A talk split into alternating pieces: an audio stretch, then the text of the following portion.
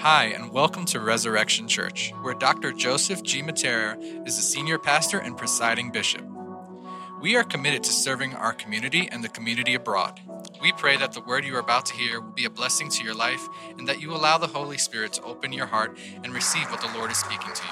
Hey, so normally um, I am not on a time schedule, but today I am on a very strict time schedule. I have the honor of, as soon as I say yes and amen here, uh, I am jumping in the car and driving to Staten Island because I get to be with them as well, which is uh, it's cool. It's it's like double dipping today, and so double the anointing, double.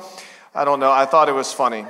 Um, so, listen, hey, if you're new here, I just want to say thank you so much for checking out Res Church. Uh, we are a family of families, and we are genuinely honored that you guys would worship with us this weekend. And we would just love to get connected with you uh, in the back uh, following the service. If you have a few minutes, um, we'll have our team back there. Uh, and for everyone else, it's always good to see you and hear you and just uh, celebrate what Jesus is doing in his church with the people of God. Um, how many of you guys like movies? Some of you? All right, how many of you guys, and let's be honest, have been watched movies on Netflix or shows? Anyone? All right, so I, um, I don't think that I have an addictive personality, I, but my wife says I do, so maybe I do. Um, and recently, uh, everyone kept telling me about this one particular TV show or series, I guess, and it's, it's on Apple TV. Why are you laughing at me already? He's already laughing at me. I'm not going to say the name of the show, but it's about a uh, American football player who goes over to Europe to be a football player, aka soccer, and doesn't know anything about soccer, uh, but starts to turn this team around um, through his leadership skills. And everyone's like, Michael, you got to go watch it. You got to go watch it. And I was like, uh, I don't know. We don't have Apple TV.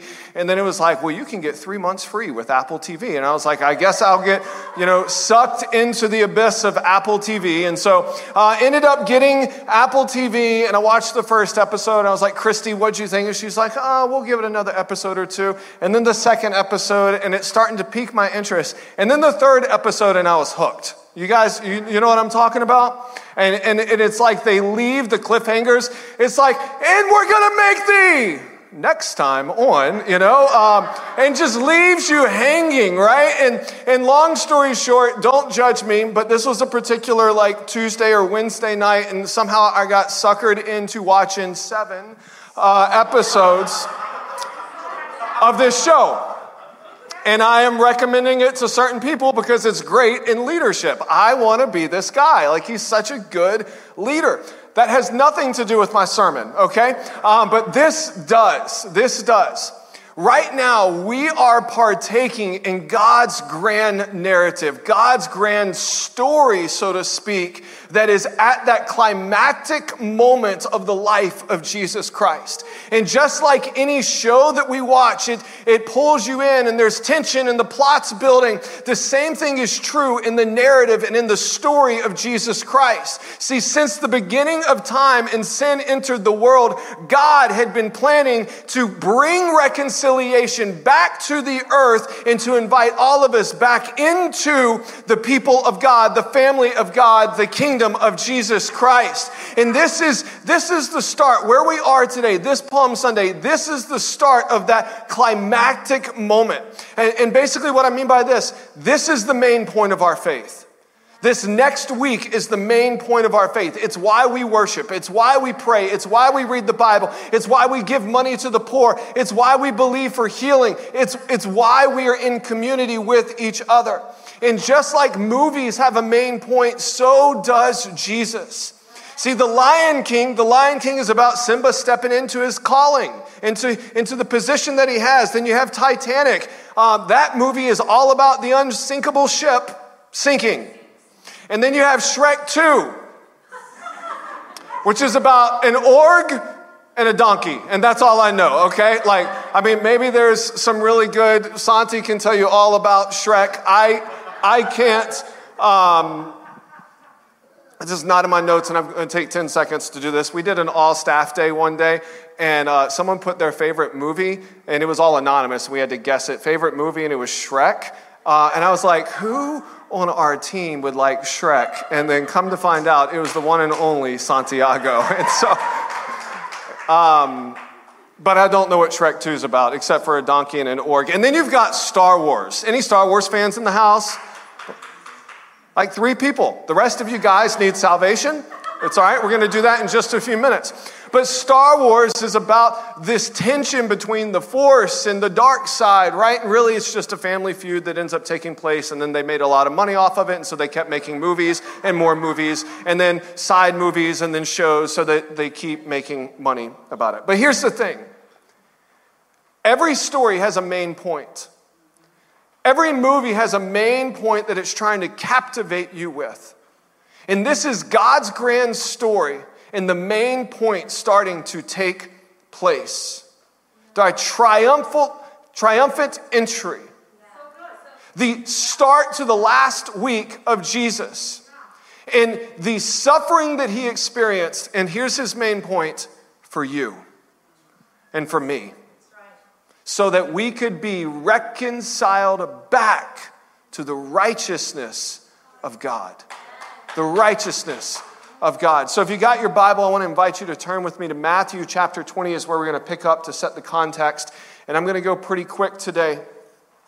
And so um, let's just start right in Matthew chapter 20. I'm going to pick up in verse 29. So Jesus is near the, the Jordan Sea, and he's about to make his, his long uh, trek, which is about a day's journey over to Jerusalem. It's about an eight hour journey on foot over to Jerusalem. And he's leaving the city of Jericho, and it says this in verse 29 And as they went out of Jericho, a great crowd followed him. And behold, there was two blind men sitting by the roadside. And when they had heard that Jesus was passing by, they cried out, Lord, have mercy on us, son of David.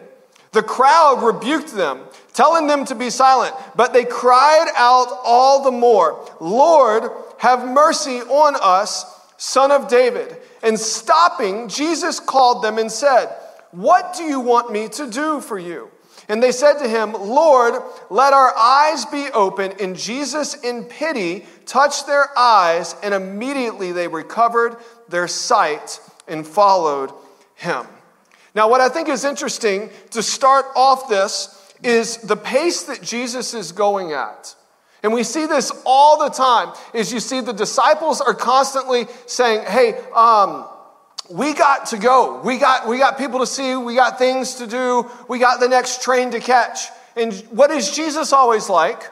I'm going to go at my own pace. I'm going to take my time. And we see all throughout Scripture that if Jesus did not go at his own pace, many people would have missed an encounter with Jesus. But Jesus knows the speed that he needs to go to be able to minister and to make a contact and to be able to touch people's lives that need to be touched. And I think about in our own devotional to life to Jesus Christ. How often is it are we saying, Come on, God, hurry up, come on, Jesus, do you not see me?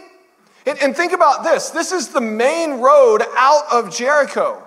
The main road that connects Jericho to Jerusalem that is still there today. You can literally go and walk this road. And Jesus, we see many times, is in that region. We see many times that Jesus is around Jericho. He got baptized not too far from Jericho. So, isn't it interesting that if these two blind men sitting on the road, and many theologians believe that they were beggars, they were probably there day after day, week after week, month after month, which means it's very probable that Jesus walked by these two blind beggars before and did not heal them until it was the appointed moment. The appointed moment. There's some of you guys that are believing God for Him to answer. And let me just tell you, He's heard your prayers. He's waiting for the appointed moment. The appointed moment where divinity ends up meeting your prayers and the miraculous ends up happening. That appointed moment. And, and not only that, I think it's interesting that these men recognized who Jesus was. They, they didn't say, hey, great prophet, hey, Elijah, hey, no, they said, son of David. Son of David, which was reserved for the Jewish king. And so these two blind men could not even see their king, yet they recognized the presence of a king whenever he walked by. I wonder how many of us we have Jesus speaking to us right in front of our eyes, but we just ignore it. Yet there are blind people who recognize the presence and the authority of majesty. And these two men recognized their king and they called out to him, Son of David, Son of David. And then the other thing that I want to say before we dive in this is all my intro. I'm joking. The other thing I want to say is um, a simple prayer a simple prayer. Can I just talk truthfully? We overcomplicate Christianity so much. And if you're thinking about how do we overcomplicate it, you just overcomplicated it, okay? Like, um, it's very simple. And Jesus was a very simple rabbi, very simple Messiah. And this simple rabbi, this simple Messiah, this simple high priest responds to simple prayers. Even Paul addresses this. What was their prayer? prayer? Son of David, have mercy on us. I remember this one time we had this, this uh, pre service prayer thing up in Albany and I may have shared this story before, but there was this one particular kid, Anthony Beckles, uh, really guy, and had some, some challenges in his life. And um, people were coming and they'd grab the microphone, and, and, it was all good prayers. But some people were like, Come on, we, we want revival, we're going to call it out, which we do want revival, we're going to call it out. And other people praying and heal, for healing, and other people praying for all this. And then Anthony Beckles ends up grabbing the microphone, and he goes up there, and this is like a 19 year old kid, and he's just shaking, just shaking. He says, God, have mercy on us. And then he puts the microphone down and he walks away. And I'm telling you, the moment that he prayed that prayer, something shifted in the atmosphere. Because it was a prayer of humility, it was a prayer of salvation, it was a prayer of God, we need you to move. And it wasn't puffed up, it was a simple prayer for a simple Jesus who has a simple gospel for all of us. And so Jesus goes in to Jerusalem, Matthew chapter 21, and it says, and when they drew near him to Jerusalem, they came to Bethphage, another version may say Bethany, to the Mount of Olives. Then Jesus sent two disciples, saying to them, Go into the village in front of you, and immediately you will find a donkey tied and a colt with her. Untie them and bring them to me. If anyone says anything to you, you shall say, The Lord needs them, and he will send them at once. Verse 4. And uh, this took place to fulfill what had been spoken by the prophet, saying, Say to the daughter of Zion, Behold, your king is coming to you, humbled and mounted on a donkey, on a colt, uh, colt and the flow of the beast of burden. And, and so I want you guys just to kind of see some significance of, of what's taking place right here, because this is something that just kind of blows my mind, all right? Can we do a little bit of a history lesson real quick? Yeah? Okay, cool. Um, so Jesus was a Jew. If you didn't know that, now you do, right? We have this image of Jesus being a white man. That's incorrect, all right? Jesus was a Jew from the Middle East, um, which meant Jesus practiced the Levitical law and the Mosaic law, which means he would go to the temple for Yom Kippur. He would go and he would celebrate the festivals that the other Jews would celebrate. He would go and he would bring the sacrificial lamb before the high priest and they would slaughter the sacrificial lamb. But this Passover celebration is different. See, this Passover celebration, he is coming in as the paschal lamb which simply means this. What would take place is um, four days before Passover, they would select a lamb, a spotless young lamb that, would, that would, could not have any blemishes on that lamb, and then they would bring this lamb to the high priest. The high priest would then examine the lamb, and then they would set the lamb right outside of the temple, and they would wait four days before that lamb was then slaughtered. We now celebrate that as Good Friday. And Jesus walks into Jerusalem, into the Mount of Olives, into Bethany, overlooking the city of David. And he shows up not as just Jesus of Nazareth, but he shows up as the selected, perfect, spotless, paschal lamb that would be slaughtered for your sins and for my sins. And, and, we, we think about this, and why is it that, that Palm Sunday is so important? Palm Sunday is so important because we know on this day Jesus entered into the suffering of mankind. Jesus entered into our space. Jesus entered into all the chaos around us and all the sin around us. And he says, Church or people of God, I want you to know the lamb that you're going to slay is not going to cover the sins, but the lamb of God, which is me, is about to cover the multitude of sins for the entire world. For the entire world. He was doing what the Passover lamb could not do because he was the perfect lamb. He was the lamb of God. And so, Jesus coming in here, I want you to think about this. A lot of times we have this image of Jesus, of, of, of him just being this soft, kind, you know, like, Hi, Jesus, how are you? I'm good. How are you? You know, that's. That's what we think of, of Jesus. And, and, and, and I just want to challenge all of us this was not that Jesus. This was Jesus that was entering in to die for you and for me. This is Jesus that is entering in to have nails driven through his hands and nails driven through his feet. This is Jesus that knew that his own creation would cry out, Crucify him, crucify him, crucify him. This is Jesus who would be strung up on that cross and have a spear jabbed into his side while there's blood pouring from his head. And he did this willingly for you and for me. And so sometimes we get this idea that Jesus isn't tough, that Jesus is just about love and unicorn and flowers. And yes, he's all about love, but sometimes that love looks right into the eyes of sin and death and says, I'm about to destroy you for them. This is that Jesus who enters into Jerusalem. It continues on in verse 6. Says, The disciples went and did as Jesus had directed them. I just want to say this as a sub point. Don't want to spend too much time on this. But I think it's interesting. His disciples have gotten to this point with Jesus where they're not going to argue, right? Like many of us do. Jesus tells us to do something, and we're like, God, was that really you? And Hey, I got to read my Bible. Well, the Bible says to pray for people, but Lord, I really need to pray. Do I really need to pray for people? Like, you know, does that ever happen to anyone? All right, well, I'm going to be honest, and I'll tell you that it's happened to me. I went to Christy and I was like, Christy, I think God wants me to start praying for random people, but I need to pray about it. And she goes, Michael, why are you going to pray about what the Bible tells you to do?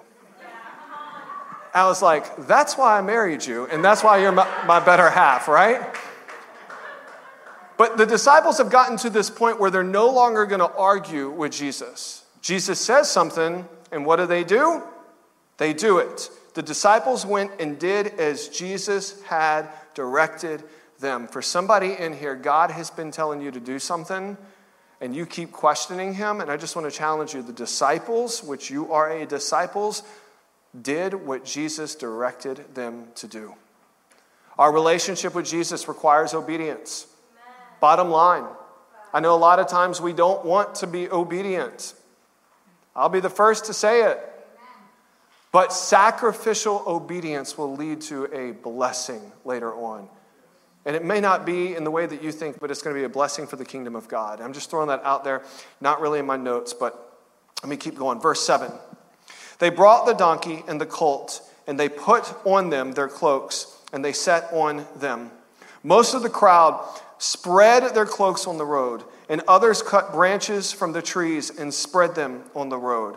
And the crowds that went before him and that followed him were shouting, Hosanna to the Son of David. Blessed is he who comes in the name of the Lord. Hosanna in the highest. And when he entered Jerusalem, the whole city was stirred up, saying, Who is this? And the crowd said, This is the prophet Jesus from Nazareth of Galilee. I think there's some significance right here. And if you want to title this message anything, you can call it The King and His Donkey. The King and His Donkey. Because what the Jews were expecting was this king to enter Jerusalem on a horse. and to enter Jerusalem with a legion of soldiers to go and to attack and to take back the city of Jerusalem that had been stolen from them by the Roman Empire. But this wasn't the Jesus that they got. They were prepared for that, they were ready for that. The Jesuits were sitting there saying, We're ready to fight. But this wasn't the king that the world needed.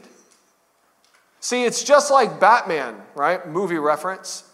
Batman was not the savior the people wanted, but he was the savior that they needed. In the Jews, this was not the savior they wanted, but this was the savior that they needed. This king. And he walks in on a donkey, which I think is very interesting, right? I don't know anything about donkeys. I've never ridden a donkey. I've ridden a camel one time. He did not spit on me, thank God. Um, but I don't, I don't know a ton about donkeys.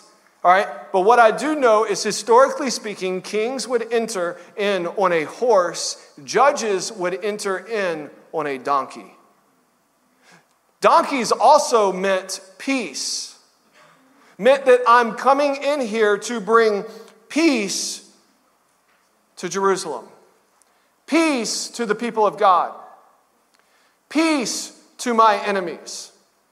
Again, the Jewish people, they wanted this conquering king to come in on this horse and with legions of soldiers to take out the Roman Empire. But that was not the case. Jesus entered in not only to fulfill the prophetic uh, prophecies about him into Jerusalem, but Jesus entered in to usher in a new way of peace for all of humanity.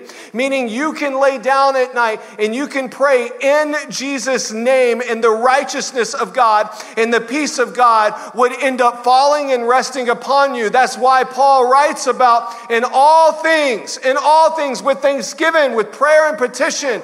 Pray, and He will hear your request, and the peace of God that transcends all human comprehension will guard your heart and your mind. This King of peace this king of humility. And then the other thing that I think is interesting, and if you go to Jerusalem, you can literally see this on the Temple Mount. It's the coolest thing. They've got this one particular spot on the Temple Mount that is the original rock of Mount Moriah. It's the very tip point of Mount, Mount Moriah. Now, if you don't know anything about Moriah, it's okay. I'm about to fill you in. You see, Abraham ended up bringing Isaac to the very top of Mount Moriah to offer Isaac as a sacrifice. And if you don't know the story, the Lord intervened. Isaac did not die. They ended up killing another animal um, in, in being there. But, but the significant part about that is Abraham led Isaac to the altar on a donkey.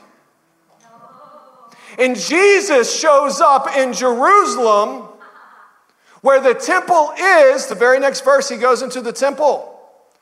And you can literally go and see this place in on the Temple Mount right now. I'm telling you, it's, it's absolutely amazing. But Jesus shows up into Jerusalem on a donkey to fulfill the covenant that he made with Abraham all the way back in the day. And might I say that he was also fulfilling what God said to Adam and Eve in Genesis chapter 3 that I'm about to be the sacrificial lamb and I am going to crush the head of the snake.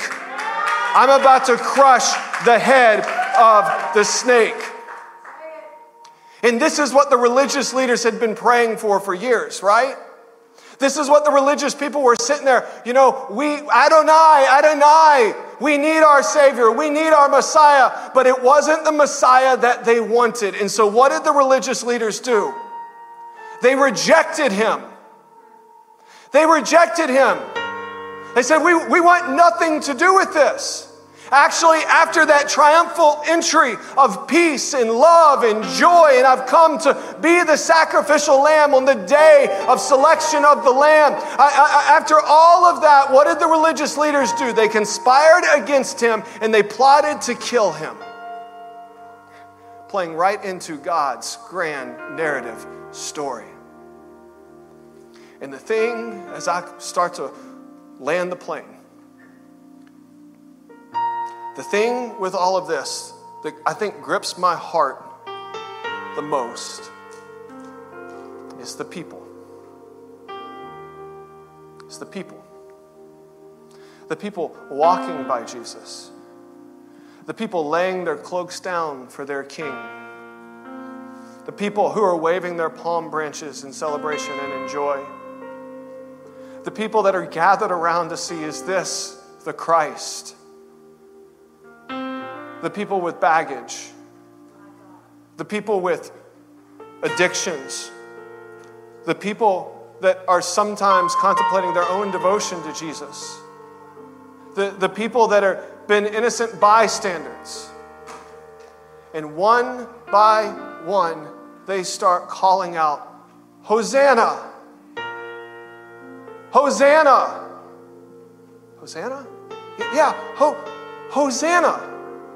Hosanna in the highest. Hosanna in the highest, which literally means save us.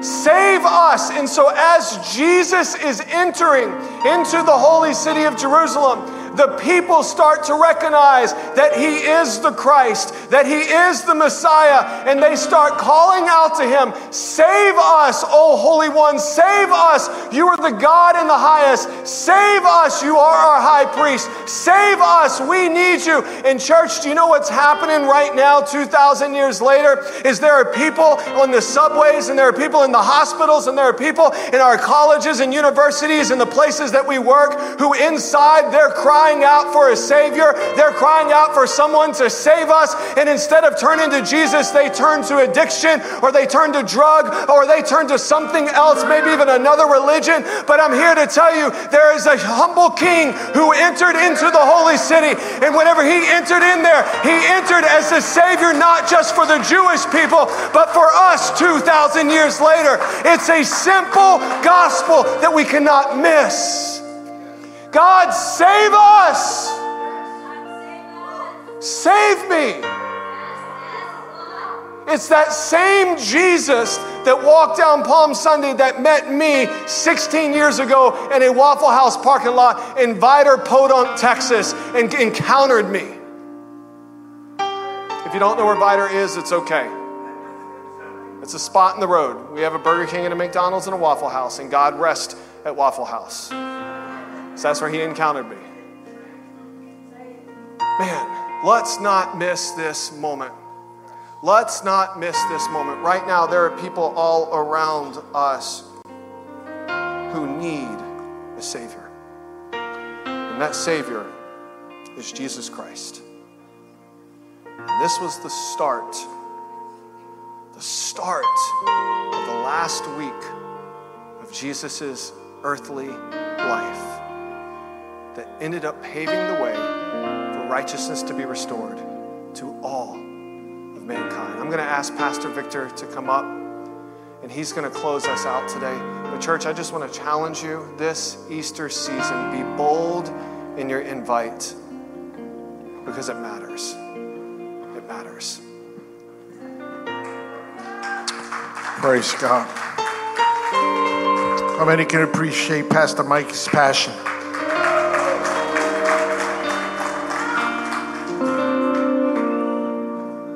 You know, as he was sharing, and, you know, you think about during that time, the religious leaders, the Pharisees and the Sadducees, those, they didn't recognize that day of visitation. They didn't recognize that the King of Kings was entering in but the people did. You watching on live stream, there might be a moment during this message that you felt a touch from God. That's not a coincidence. That's the Lord trying to get your attention. You're here in person. Perhaps the same thing happened to you. Perhaps you're at a place in your life where there's challenges that are really weighing down on you, don't miss the day of visitation. Why don't we stand up to our feet?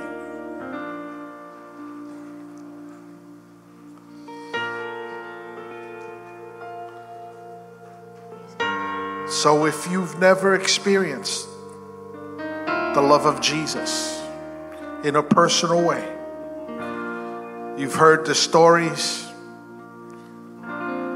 you did the religious thing as the Pharisees and Sadducees did, but you never encountered Jesus for yourself. You never really said, Lord, I need you. I need you now. You're watching online or you're here in person, if you've never really said that to the Lord, you never really said, Lord, I want you, Jesus, to be my Lord. I am tired of living this life the way it is. I am searching. Perhaps you're one of those individuals that Pastor Mike exemplified when he said that we go to different places, we go and get different vices to try to get that satisfaction in our soul. And we wake up in the morning when we realize the problem is still there, the emptiness is still there. Let Jesus fill that void. He did it for me 28 years ago. He did it for Pastor Mike 16 years ago at a Waffle House, he said. He can do it for you here today. He can do it for you who are watching on live stream today. If that's you, with every head bowed and every eye closed, pray with me. Heavenly Father, Lord, in Jesus' name, I make a decision today to surrender my life to you. Father, I make a choice this day, Palm Sunday, to receive Jesus as my Lord and as my Savior. Father, take me as I am. Renew my mind. Transform my heart. Lead me and guide me by the power of your Spirit. In Jesus' name, amen. If you prayed that prayer online, on live stream, send us a message. Let us know. And we will help you walk this walk of faith. For those who, of you who are here presently with us, we have leaders. I ask the leaders to come on up. Go up to one of the leaders. Don't be ashamed. We've all been where you're at. There's nothing to be ashamed of. Now, am I telling you that when you exit these doors and you said that prayer, that your problems are going to dis- disappear? No. But what I'm telling you is that you have a different perspective. That you know you had an advocate in our Father in heaven who's looking after you and for me. So, Father, we just thank you for your faithfulness. We thank you for your loving kindness. Father, we thank you, Lord God, that, Father, as we begin Holy Week, Lord, that you would just continue to stir up our heart. Lord, to invite others to come to the saving knowledge of Jesus. Lord, that this Good Friday coming up, Lord, and Easter Sunday, Resurrection Sunday, Father, would be the greatest moment in the life of the church across this nation like never before. Father, that people would know and see that you are the way, the truth, and the life, and that no one goes to the Father but through you, Jesus, the author and finisher of our faith. Let's worship the Lord. Amen. We pray that you were blessed by this word. For more information about our church, please visit our website at resurrectionchurchofny.com or give us a call at 718 436 0242. and be sure to follow us on Instagram at ResChurchNYC. Take care and God bless.